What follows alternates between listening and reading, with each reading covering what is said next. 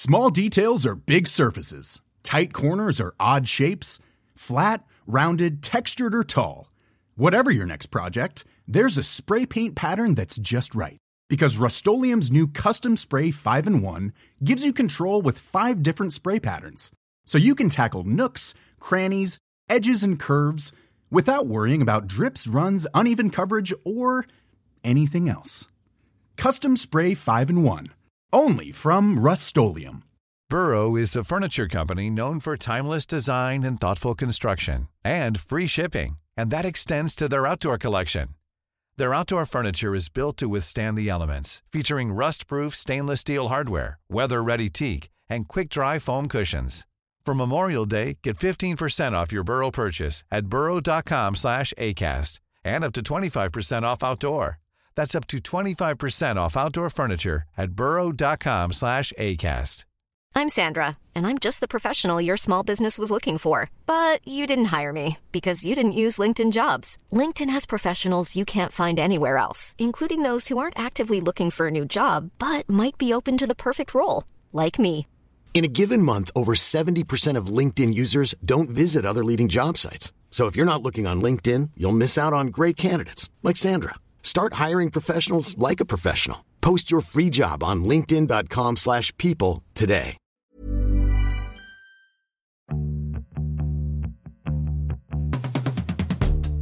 Hello and welcome to Everything is Fine, a podcast for women over 40. I'm Jen Romolini and I'm Kim France. Later today on the show, we'll be talking to the excellent journalist Amanda Fortini. But before that, Kim, how are you doing this week? Frankie. Okay. um, I've been trying to, I, I, I qualified for the um, vaccine, which is very exciting. I cannot get an appointment. I cannot get an appointment. It, it's crazy. I, I, I refresh the page every five minutes. I I called the I called the phone number last night, waited on hold for an hour, and then to make an appointment. And, and then the woman answered and said, Where are you? And I said, Brooklyn. And she put me on hold for quite some time and came back and said, Yeah, we have no appointments in Brooklyn. So that's been making me kind of cranky. But then the other thing that's been making me possibly more cranky is that I scored like the shopping score of the year last week. I found this Maria Cornejo shearling coat for $350 on the real real and i know that that coat sold for about $2500 because i remember trying it on in the store. I remember that as well. Go ahead. Um, and it was delivered to my home. I live in a brownstone in brooklyn. The ups person left it on my steps and somebody stole it. Oh no. It hurts my heart. I mean the thing is it's i'm so sorry that happened to you but it's also like these small things like now that we're in we're still in the aisle of gloom yeah you know? it's just it's like every small thing feels like like i ordered something on amazon and it just sort of again i ordered again on amazon. Why don't i know better? Um but and it got lost in the ether. And then I ordered the same thing because that one was not coming and I canceled the first one, but then they both came on the same day. and I was, I was beside myself with rage because I was like, oh, the post office? I have to go to the post office. like everything, every every small thing is getting to me. Well, I yes, how are you? I've been mostly filled with rage and um and stupidity. So this week, um, you know, in in this week's chapter of how capitalism is ruining my life, um, and also aging, I was on Twitter and I was watching um women who are probably who very decent and probably very nice women who I was just angry at for no reason, who are probably about 10 years younger than I am. And they were discussing um, their necks and, oh, my neck is going. And, oh, does somebody have a cream for your neck? And, and every time I see a woman in her 30s complaining about an aging face, I just, I, I become very irrational. It is crazy. It is crazy women in their 30s are the most beautiful women in the world. I mean, women in their 30s are kind of they kind of got some confidence going and yeah, they've lived some. They're not the, they're not the total like, you know, unformed monsters they are in their 20s and like a woman who's 38 who's like I'm getting wrinkled. I I don't, it makes me so angry. It probably has to do with the fact that I'm I'm so regretful of feeling ugly at any age. Like, you know, I'm just like, oh my God. I, I, was so beautiful when I was 38. How could I have ever thought about these wrinkles? Anyway, so no, you know, just yesterday, I too had a little run in with girls and their women in their 30s um, because a woman I follow said something like, the problem with being in your 30s is you can throw your neck out just by turning in the wrong direction. And I wrote back, oh, honey, just you wait. No, it mm-hmm. is. And you hate to be, you hate to be the person who's like, you'll see. It's such like a Debbie Downer thing to be like, oh, it's only gonna you, you look the best you're ever gonna look now. Like all these like grandma things, but it's true. So anyway, so they're talking about neck creams, and I had just been to the as I like to call her, the dermatologist, quote unquote, really the lady who occasionally gives me Botox. And she had we had been discussing my neck which is really starting to go and she had recommended this she was like well there's no there's no cream that will work is the bottom line. So they were all discussing creams and i i came in came in hot on twitter and i was like creams don't work. Here's what does work. It's surgery. Like a monster okay? So then I went over to Instagram and started like I just went on like a whole tangent of stories like we need to accept our beauty. And do you know that I bought the cream they recommended? of course you did. I totally did. I bought it because hope springs eternal. It really does. And I like it. Good. Yeah.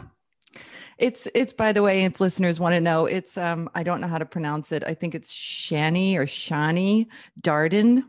Shani Dart. We'll put it in the show notes. Yes, it's retinol. It's I I kind of I really like what it's doing to my cheeks. I don't think it'll do shit for my neck, but you know. Anyway, I'm super excited about the show today. I'm super excited to talk to Amanda. We should get into it. Yep. Today on the show, we have Amanda Fortini. Amanda is an acclaimed journalist whose work has appeared in the New York Times, the New York Times Magazine, T, The New Yorker, Rolling Stone, The New Republic, The Paris Review, New York Magazine, and many others. Amanda writes about art, design, architecture, fashion, but she's also a prolific profile writer who's recently profiled Patti Smith, Erin Brockovich, actress Michelle Williams, and Vice President Kamala Harris. Hi, Amanda. Hi. Thank you for having me. Oh, it's our pleasure. So, you've been a magazine journalist for many years. You've had this totally prolific and prestigious, and I think in a lot of ways enviable career. And it seems carefully curated and sort of you've managed to escape doing any kind of real time in the women's mag media hellscape, you know? and you've remained independent. And I was just wondering, you know, how did you do that? It Was that intentional? You know, Kim and I both took that detour into in women's media, which I, you know, uh, two varying results. right. Well, I, I heard Kim's Kim's chuckle there. Um, I I did spend some time in, as you say, the hellscape of women's media, but it wasn't that hellacious the time that I was there. And I guess I didn't spend too much. You know, I worked one of my very first jobs. Um, well, my first internship was at Harper's Bazaar magazine. So I was I was at Harper's Bazaar when like Andrea Linett was there. Um, and Gloria Wong, if you guys know her, she hired yep. me. She, yep, yeah, she was. I was her intern. And Meredith. Anyway, so not to name a bunch of names that that listeners won't know, but um, yeah, that was my first internship, and then I got hired at Mirabella magazine in its second incarnation when Robbie Myers was running it and so that was like my first real job actually and you know there was some of the some of the sort of i don't know what you want to call it the sort of weird aspects of women's magazine where they the like trappings yeah yeah or where they like or those things where they like bring a birthday cake in and no one eats it because everyone's yes. wild, wildly an- anorexic and then they put it on a table and people paw it in secret all day long you know that kind of stuff and then I, I was on staff at Elle for three years actually oh, wow. so um so i did but i feel like no one remembers that which is a whole commentary on women's magazines in and of it itself which is that I do feel that the work that I did there was as serious as the work that I've done elsewhere, but no one noticed it. You know, it was like this kind of, I don't know, big gap in my career or something in the way that like kind of outside people perceive it, you know? No, it is true. And I felt that way when I worked at women's magazines too. You never really got the feeling anybody was reading your pieces, including the people who bought the magazine. Right. Exactly. They were looking at the fashion. Mm-hmm. What, I don't know. What were they? The photography? No, I know. Yeah. I mean, as I fact checked a lot of those stories, and, you know, if they didn't have, you know, and editors when I was fact checking would be, would say, well, could we get somebody more attractive as the subject? because I mean, and this is horrible, but this is what was happening because women when they were paging through magazines the thought process went they wanted to see a beautiful a beautiful woman's story even if it was a beautiful if it was a, a tragedy they still wanted it to be a beautiful woman attached to the tragedy well, what I thought was so crazy recently, Elle magazine recently online, and I, I guess in the magazine too, um, ran that piece about the woman who ended up with the pharma bro, the reporter who um, ended up with that Martin Shkreli. Do you know the story? It went yes. very viral. Yes, yes. And um, they dressed her up in like fashion for the photo shoot. Gowns. Gowns, which was just crazy to me. I know. And it's one of the reasons I think that the story was received the way that it was, because they were like, wait, why are we taking this girl uh, this woman and like gussying her up like this you know it was a it was a kind of strange decision. Very strange. Well it was a throwback really right? I mean that's the that's because that's the way it always was and nobody even thought about it right? Like mm-hmm. we dressed up breast cancer survivors we dressed up we dressed up women who had been victims of domestic abuse. Like that was the profile you got in glamour. And it's it was just it it shows how far we've come that it was striking to all of us I think that's true. Do you remember Vogue did a piece on like Assad's wife? Yes. You know, like yes, and it was this big. There was this big outcry because obviously they, you know, she's there at the witnessing human rights atrocities, and um, yeah, put they're putting in her ball gown. A friend of mine wrote an essay for Vogue about um, having a young, beautiful nanny, and they came to shoot her with her nanny and her son, and the stylist took one look at my friend and said, Well, you're awfully hippie. Oh, gosh. It's going to be hard to dress you.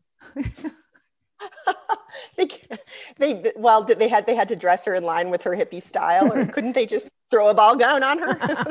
no, I remember, I remember an essay, like an essay a couple years ago. I don't know which one it was in, but it was like someone writing like a personal essay about having her home burglarized, and there was just a glamour shot of her on her bed. You know, it's just right what are we what does it say about us that that that's what that's what editors thought we wanted yep. No i know. And but you know that said too i have to say that some of the some of the um some of the greatest lessons or um, you know of my career and some of the most wonderful people i've worked with were at I, you know laurie abraham was my editor and i loved her and she's so smart. And uh, you know i think robbie really taught me a lot about how to I don't know, be a sort of tough employee in the world, you know. Um, but but yeah, I, I, that aspect is so funny. I remember working at Mirabella, and there's photos came in of Mariah Carey, and um, she was in one of her heavier phases, I guess. And they like basically just photoshopped. Like she was lying. I remember she was lying on a couch, like a divan, like a chaise lounge kind of thing. And they just like shaved like three inches off the top of her and the bottom of her. And it looked, it looked so photoshopped and so bad. And yeah. I have to say, like, I feel like I'm guilty of war crimes in that respect because I oversaw 10 years of like a lot of retouching. Yeah. I I mean, what were you gonna do? You know, not do it? It's it's our our eyes are were. I think I think we're becoming a little more acclimated to naturalness, but um, our eyes were like trained to perceive that as attractive. Yep. I I think. or less, or we become less trained, right? Because of Instagram. Hmm like i don't know if we if we have any understanding what a face looks like you know in, in some ways and between between instagram and the pandemic like what do humans look like i'm not sure anymore this, this this is a little parallel with your last week talking about how you um, think you're a loser but don't know it's, it's true. It's true. This you're is a big thing. everything. It's true. Um but back to you amanda. Yeah. Oh i was just I was just thinking about, you can go back to me, but I was just thinking about Instagram, which was, I was looking at somebody's, oh, uh, whose Instagram was it? I can't remember, but some female celebrity. And I just, I think it was yesterday. I spent a long time trying to decide, was this a filter or plastic surgery? and then I was like, Amanda, go do your work. You'll never know. I spend so no. much time on that. I spend so much time thinking that. And then if you actually ever talk to an influencer or you know a famous person who's managing their own account they they have so many apps that they put their face through before it ever sees the light of Instagram. So the, the, the fact that I'm even questioning this when I have the knowledge in the back of my head, when I've been told directly, oh, yeah, that's Facetune. Oh, yeah, that's this other app that I've never heard of and will never get keep wanting to believe that there's some reality in in these spaces when there's not between the free work that they're able to get most people who have any sort of following and the face filters these aren't this isn't what we look like which is probably damaging us into aging but probably even worse damaging younger women probably. Yeah, but the brain resists thinking that it's a quote unquote lie or that it's fake or something. It's like when if it's like if you are not kind of uh, prone to lying yourself, if you have somebody who's like a, who who is a liar in your life, it's impossible to believe that oh wait this person is not telling me the truth again i don't know why my brain resists it anyway hmm. yeah. that's yeah that's really true about lying generally I still I feel so dumb because I'm so naive. I'm old and I still don't believe that people are lying. I can't I'm just like how could they do it? It's such a childlike approach to the world. It's it's it's an innocence that, you know, because if you're not a liar, you you just can't conceive of wor- being in the world as a liar. I think I could be a little bit more of a liar. Me too. Yeah, here, Same. Here's that. Or a yeah. little bit more of a liar to my, like a little bit more of a self promoter, which was a question we wanted to ask actually, mm-hmm. which is something that's happened in the last couple of years or even the last couple of decades is you really, or it seems like you need social media and personal branding in order to be a successful creative person, which is a huge travesty of our time that we make these like sensitive, awkward, creative weirdos then be like self promote, you know? Right. like, how do you deal with that?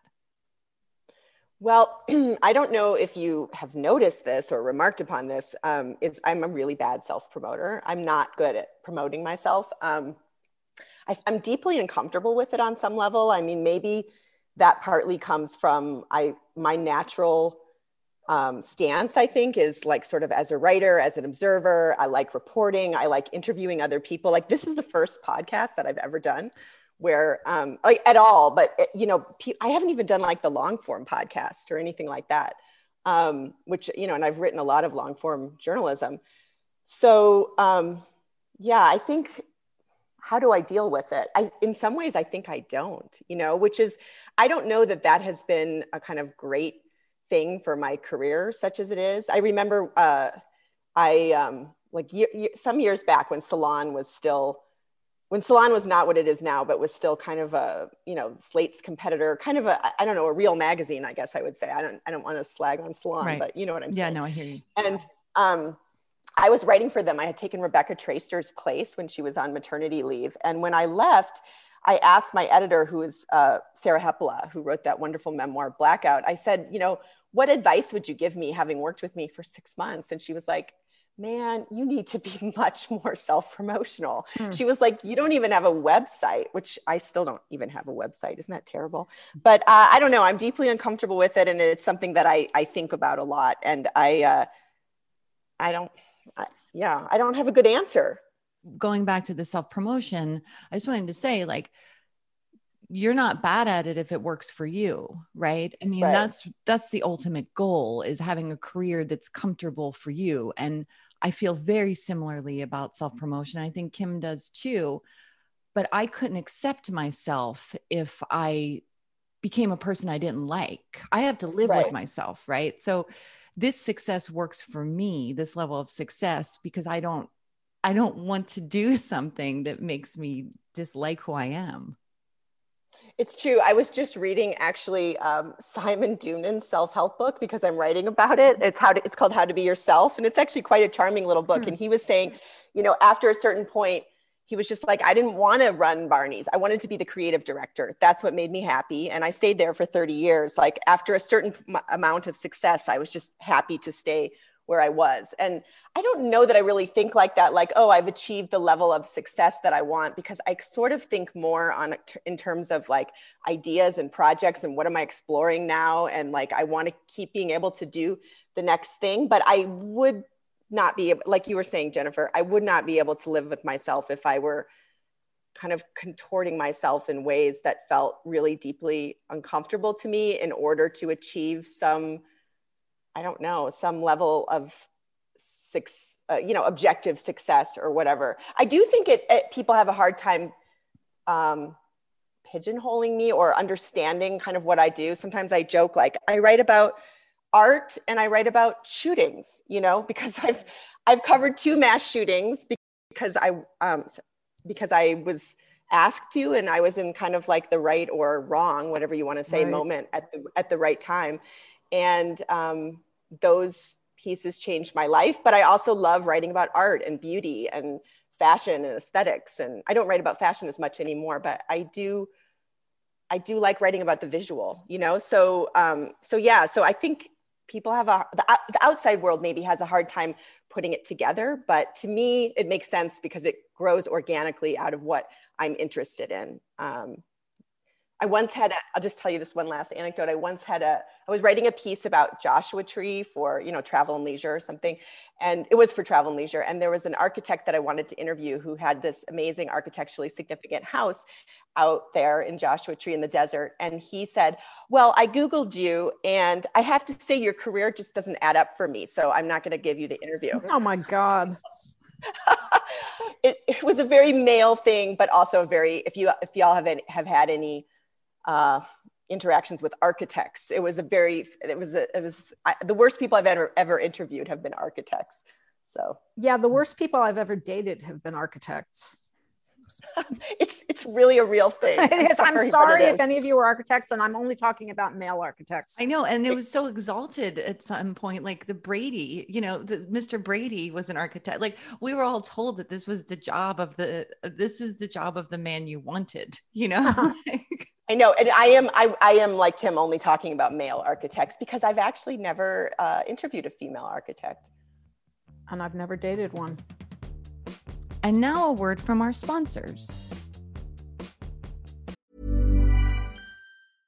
Ready to pop the question? The jewelers at BlueNile.com have got sparkle down to a science with beautiful lab-grown diamonds worthy of your most brilliant moments. Their lab grown diamonds are independently graded and guaranteed identical to natural diamonds, and they're ready to ship to your door. Go to Bluenile.com and use promo code LISTEN to get $50 off your purchase of $500 or more. That's code LISTEN at Bluenile.com for $50 off. Bluenile.com code LISTEN. Hiring for your small business? If you're not looking for professionals on LinkedIn, you're looking in the wrong place. That's like looking for your car keys in a fish tank.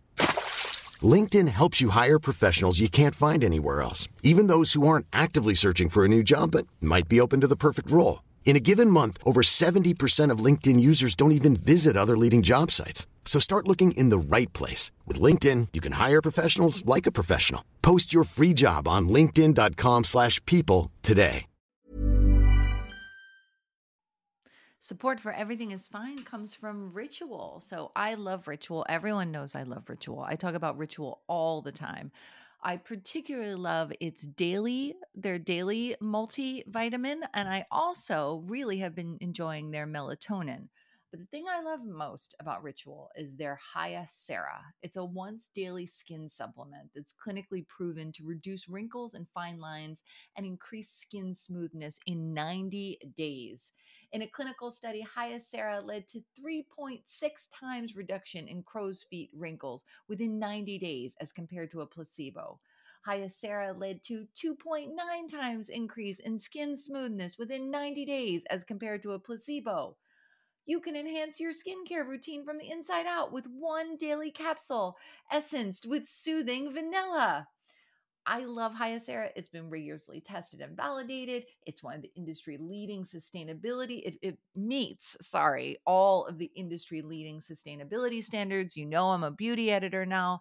I am all about keeping my face plump, and Hyacera absolutely has done that for me. I've been on it for months. I don't even know how long, and I can really see a difference in the texture of my skin. My skin looks more juicy, I guess is the best way to do it. Say it, do it. Uh, okay, so you can start Hyacera to help minimize wrinkles without compromising on clean science. Hyacera from Ritual is a clinically proven skin supplement you can actually trust. Get 25% off your first month for a limited time at ritual.com slash fine. Start Ritual or add Hyacera to your subscription to get today. That's ritual.com slash fine for 25% off. And we're back.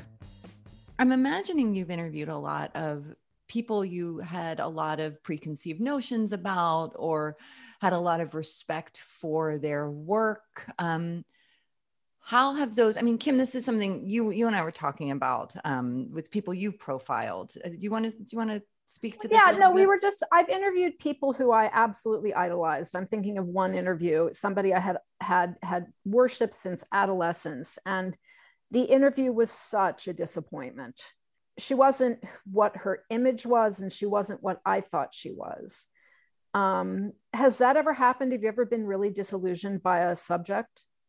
Yes, yes, absolutely. And in fact, rather recently, um, I w- well, I don't want to. I'm not going to give anything away, but yes, it has, and um, it's really disappointing. I, I, leave those. I leave those pieces because after you, you you're disappointed by the interview and then you have to write the piece right mm-hmm. so you're like oh my god i still have to live with this person for you know however long it takes me to do this and i leave i, I leave those interviews just thinking like i don't want to meet my heroes anymore because this person was kind of a hero to me in many ways. And i had a similar very disillusioning experience where they were just sort of extremely petty um, it, it, and it just felt like to me it felt like um, no you you should be bigger than this. Like you should be more magnanimous. Like that this this is not commensurate with your art or the art that people think you make you know mm-hmm. i don't mm-hmm. know it was so disappointing and it's happened to me a lot and then it's happened to me where i've taken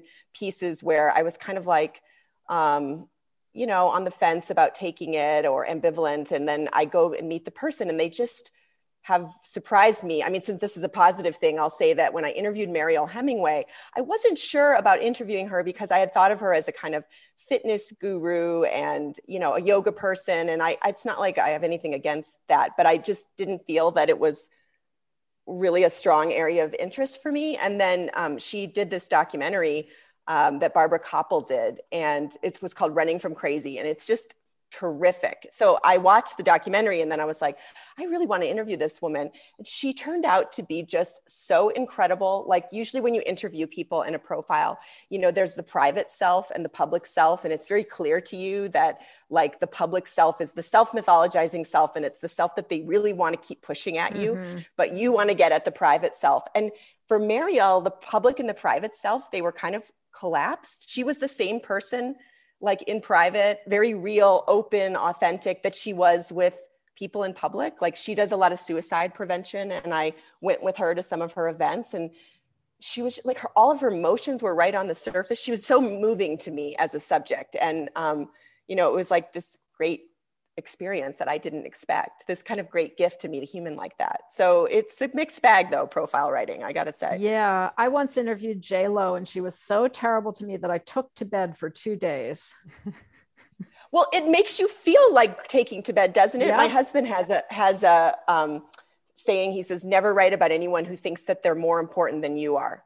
Huh. And that would really um, kind of do away with all uh, Hollywood celebrity profiling. So True. I don't really go by that philosophy, but um, there, he does have a point because it makes you feel like just like a speck of dust Yep, you know it really does like you're part you're part of the machinery and a not very important part of the machinery Well, I mean, yes, and that's this this is the same for working for celebrities. I mean, but the whole the whole business of celebrity is a disaster, right? The humanity is taken out of it. We have an expectation of them. We're projecting something onto them. They know we're projecting something onto them. And I, I mean, I can't there's nothing I want to be less than famous. Like Mhm. that's that's really what it comes down to. I mean, sure, these people's behavior is terrible, and I, I I believe that too because I mean the little the little I did at Lucky, no one wanted to talk to me about accessories. I mean, that was a nightmare, and I was like, come on, just give me a lipstick, anything, Avril Lavigne, anything, you know.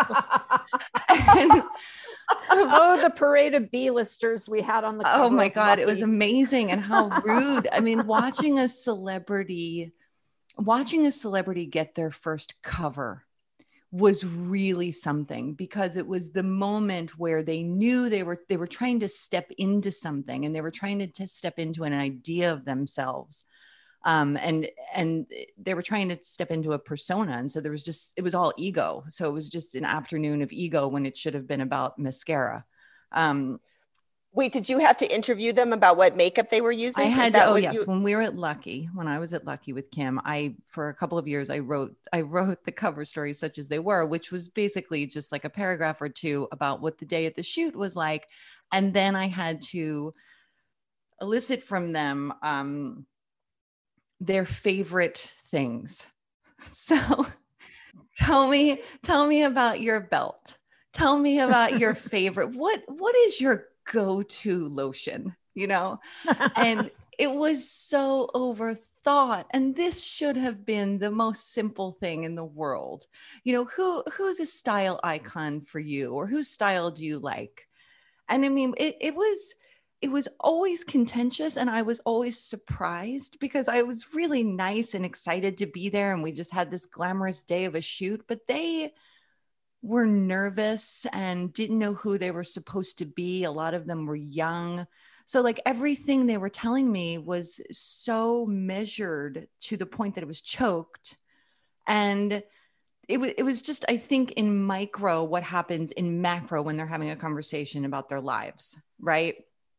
Right. It is really awkward, though. I'm laughing because, um, or chuckling in recognition because it is really awkward to ask them about all of the kind of material things that they like, you know, because it feels like the experience or the interaction should sort of be more exalted. Because do you guys remember that magazine that lasted for like a hot minute, Vitals? Do you remember that? I think it was Josie. I, I wrote that. for that. Yes, Yes, I wrote yes. for that. I was told I had to punch up and find new material about a story about pedicures. So, yes, I did. Exactly. So I wrote a cover story for them about Adrien Brody. And um, I remember I met with him. I had to do exactly what you're talking about, which is interview him about all his favorite things. And I had to interview him at the Four Seasons in Beverly Hills. Like I would just went to his hotel room. It was totally benign, but that probably wouldn't happen now. And he was he just didn't want to answer any of the questions. And I was like, so can you tell me about your jeans? Like, what's the brand of your jeans? And what um your like then I would try to ask like what do you do in your off time and how do you think about your career? Can you tell me about your watch?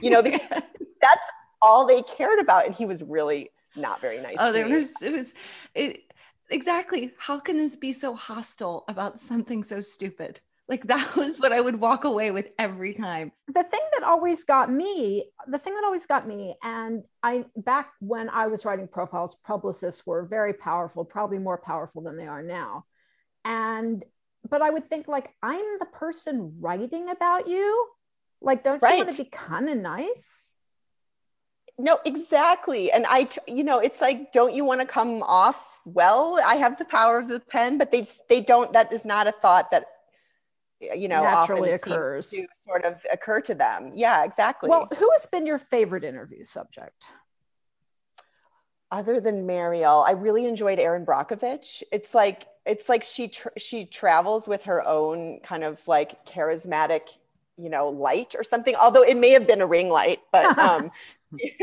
she looked she looked great. But she also just is like just like this sort of bright force, you know, in the world and doing amazing things. Um, I really enjoyed her, and she gave me so much time. She was so generous.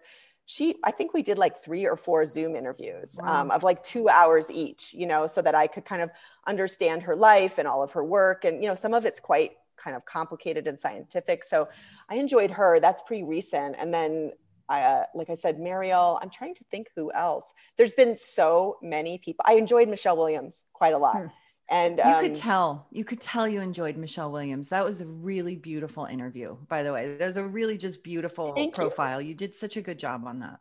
Now, for our listeners, where did that where did that interview run? That was in Vanity Fair, and she was such a kind of precise careful, like thoughtful, you know, um, contemplative person who chose her words with such care. Like she would stop and sort of think about what the next word was for a little while. And it wasn't kind of awkward. It was like she really wanted to make an impact with everything that she said. And, and she, she's just very literary. Um, I, so I don't know, we bonded on that level. She was kind of an intellectual and um, had been so portrayed in such a kind of bland, mm-hmm. boring um, way that, um, yeah, I felt really lucky to get to kind of show people the quote unquote real Michelle or whatever. But she she really opened up to me. I at first she didn't. She was very guarded and very careful. But then uh, we hit upon the fact that I was living in Montana and she's from Montana. Um, her father actually ran for Senate in Montana um, and like some years back. And then she filmed that movie, Real, Real, uh, Real Women, or Certain Women, mm-hmm. the Kelly Reich, Certain Women, the Kelly Reichardt film in the town that I live in. So once we kind of hit upon the Montana connection, it was like the whole thing kind of cracked wide open. Mm-hmm. But um, yeah, I enjoyed interviewing her, and she gave me a lot of time too. She actually let me meet with her again after the first three hour interview and then like we texted and emailed and so you know when they work they work and then when they don't it's writing a profile can be quite a miserable experience it's, actually. it's so interesting. Common ground is a really is, is something that does seem to open doors. I remember I, I, I was profiling the beastie boys for new york magazine um, in like 1994 and i went out to la and i brought with me for the day of the photo shoot i mean the day of the video shoot for um, sabotage that was the song um, a mm, friend, I remember. A, a, friend who had grown up in Brooklyn around them and played all these street games with them. And she hadn't seen them in years and years and years. And they were like, wait, wait, you're really familiar.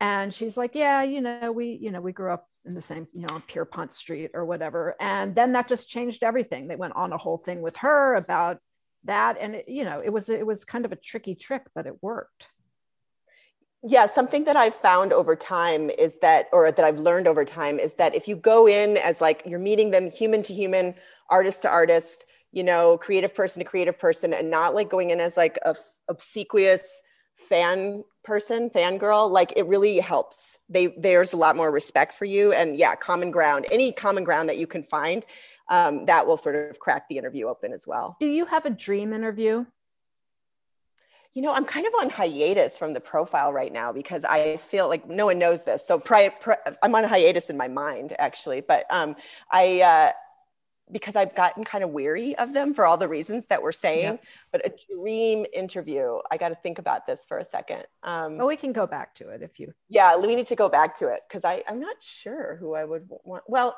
I kind of would be interested to interview the music producer Rick Rubin. Uh huh. Yeah. You know, fascinated by him. I know there's been a documentary about him, which of course I watched, but um, I still feel like I've never read a good profile of him. His podcast mm-hmm. is so good. I know. And I love his Instagram too, where he puts like a sort of inspirational, you know, uh, quip or quote about creativity and the creative process every day and then takes it down again. Yes, you I'm and I are the only people I've ever seen share it. like, we're both obsessed with it. I we both share it and I'm like, "Oh, I see you, Amanda." share it all the time. I mean, I like writing about the creative process, you know. I love I'm fascinated by it. I love how different it is for everyone and I love when people can talk about it, you know. That so I'd like to hear about his. That's why I'd like to interview him. I love that you share it too, Jen. I see you sharing it there on Instagram. totally. So wait, but I mean, going into that, into creative process, you're a writer and married to a writer, and I have the same. I'm also married to a writer. How do you guys manage that without driving each other insane? It's funny because it can be like chaos in our house. And I'm kind of like, how are we getting anything done in the world at all? People ask me this a lot, mostly informally. And I think the assumption is that it, it would it's a bad thing to be married to a writer it's like oh you're married to a writer you know but i actually really love it i don't know how i would be married to somebody who was kind of working a normal 9 to 5 job and then coming home and expecting us to eat dinner at the same time every night like keep a really routinized schedule. You know i had boyfriends who were like business guys and they would like go hard all day and then in the evening it was like well let's just sit here and entertain each other. Like this is my relaxation time. That isn't really how creative work works. Like it depends on your biorhythms of course but i kind of am a night person and i get gather steam as the day goes on. Like you guys are getting me kind of as early as you could possibly get me, which is like 11 a.m. my time, because as I say, I keep artist hours. You know, I just am not my best in the morning, and and then and it's the same thing for Walter. So we're both kind of night people, and we work well that way, and we understand that the other person's job is not routinized, not keeping to a normal schedule. We let each other be and let each other do what we need to do yeah. for our work and then often the other person is kind of picking up the life slack because you know how that life stuff can just sort of pile up. We don't have any small children anymore, but when we were raising his kids, when I was helping him raise his step, my, my stepchildren, you know, it was like somebody who was on deadline would not be making the breakfast, but you know, the other person would make the breakfast for those days. It really works for me, I have to say. Sometimes I look around at the house and I'm like, oh my God, it's chaos here because we're both so in our heads. But for the most part, I'm very happy with the situation. I mean, how do you find it? I the same. I mean, also I, you know, I have an immense amount of respect for my husband and what he does and his his work and, you know, his brain. And I appreciate having a sounding board. And before him, I didn't I think there's a connection you have when you understand what the other person does. I mean, even though our work, my husband's and my work is very, very different, we understand. And if one of us is really stuck, we can either say, you know, leave me alone. I, I can't talk to you because I'm I'm too in my head about this thing and I can't work it out. And that's okay because the other person understands. But equally, there's that moment where you work something out mm-hmm. with the other person. And I I have found that invaluable. And I also, because I respect my husband so much and I admire him so much in his his writing, when I am able to offer that to him, when I get him unstuck, I find that so rewarding. And there's a charge in that. There's a creative charge, and there's a um, there's like an affection and generosity and all of it. There's even kind of an erotic charge in that, I think. You know? Totally, there totally is. Yes. And I love, eh, I can't, I'm, I'm sometimes like, oh my God, I helped him with that. That was so great. You know, like, so no, I, I really like living with a writer. I mean, you know, my husband just is, has been working on a book and just finished a book. And that was not so fun because anybody working on a book is not the most fun. But other than that, I think it's pretty. I know. I thought my husband was going to die when he wrote his last book. I was like, and I'm going to be an accessory to murder because I was giving him ice cream when he wanted that instead of meals and cigarettes and you know all this stuff. I, I totally agree with what you're saying that it's like it it is you really do understand what the other person is doing and it's so fun to be able to kind of help one another like i'm very internal with my process where i will just like sort of talk to him about it after I'm done. Like, this is sort of what I've done. Like, what do you think about this? If I'm stuck on something, he comes and stands at my office doorway when he's about to write something and kind of holds forth, just soliloquizing for a while. Like, and I'm like, oh, he's about to write. And he's just like running these ideas by me. Now I know that, okay, Walter's getting ready to sit down and write. He needs to talk for about an hour. We should mention that your husband is Walter Kirn, who's the wonderful, wonderful novelist I am such a fan of his work. And I wanted to ask you you moved to Montana for love. You went from being yes. very much the, you know, you were, uh, you know, I was too, Jen was too, little media kid, scenester, you know, in the mm-hmm. white hot center of, you know, the publishing world. And you said goodbye to all of that to go to Livingston, Montana. What was that like? How did you, how did you make that transition? And do you ever miss the New York media world? You know, I miss New York City more than I miss being in the media world. Mhm. Sometimes I, I, I often say that like I didn't have an original idea until I moved to Los Angeles, which was my stop before Livingston, because I, I, I felt that I was just sort of, you know, when you're in the media world, you're sort of all like, you're hearing everybody else's thoughts and all sort of agreeing with each other. And I think it would have been very hard for me to develop my voice and myself as a writer if I were still in like in the White Hat Center of it. Mhm. But I actually moved for love twice. And the first time I moved for love, it didn't work out. I moved to Santa Barbara before I moved to Livingston for my ex, who was Reza Aslan. We lived in Santa Barbara where he was finishing his PhD. And then I had moved from the East Village. Like I was living on 13th between B and C. And I moved to Goleta, uh, California, which was so boring. You couldn't even go to a movie after 7 p.m. at night. Mm. And I was like, I cannot deal with this. So that's how we moved down to Los Angeles because he was like all but dissertation and we just picked up and moved down there. And then that didn't work out. And I met Walter when I was in LA. And um, I had sort of found, you know, film and media people that I was hanging out with in LA, but it w- certainly wasn't at the center of it like I was in New York. After, I guess, a year, I picked up and moved to Livingston because he was going back and forth to see his kids. And I could tell that it was really taking its t- a toll on him. And he was like, You'll love it here. Um, and when I visited Livingston, I, I mean, I, I remember telling a friend, and my friend was like, divorced dad, two kids, lives in Montana. Sounds promising, Amanda. this was a movie producer friend of mine in LA. But, you know, when you fall in love with somebody, you fall in love. And we fell in love like in the first day that I met him. And we're kind of very rarely apart ever since until he, I mean, except when he wanted to go visit his or needed to go visit his children. So after about like, I don't know, a few months, he brought me to Livingston. Like I said, he said, Oh, you'll love it. And I did. I kind of felt like I was home. I wrote about it in an essay. I just felt like this is my spiritual place.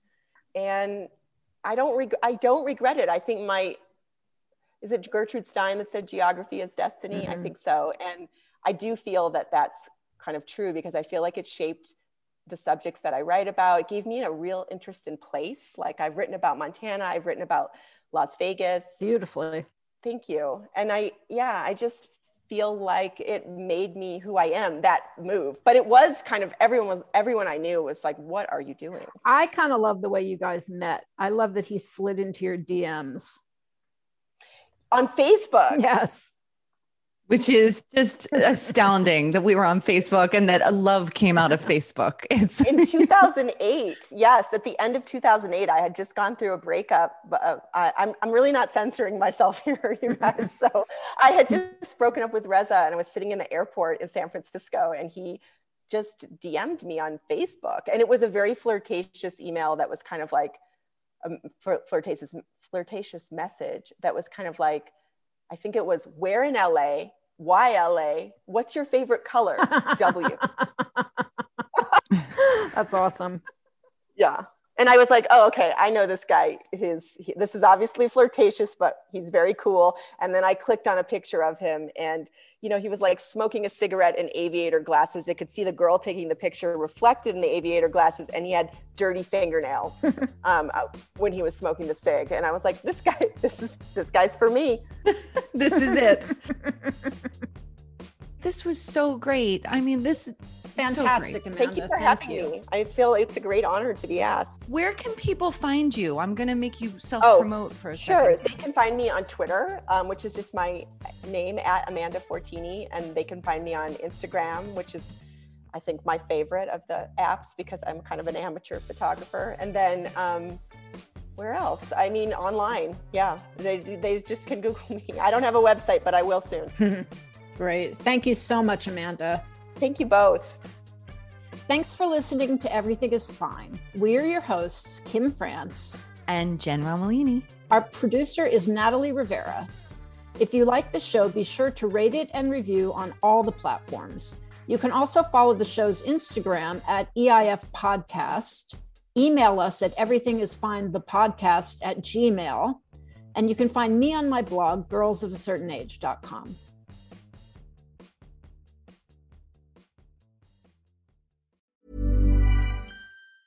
Planning for your next trip? Elevate your travel style with Quince. Quince has all the jet setting essentials you'll want for your next getaway, like European linen, premium luggage options, buttery soft Italian leather bags, and so much more. And it's all priced at 50 to 80% less than similar brands. Plus, Quince only works with factories that use safe and ethical manufacturing practices. Pack your bags with high-quality essentials you'll be wearing for vacations to come with Quince. Go to quince.com slash trip for free shipping and 365-day returns.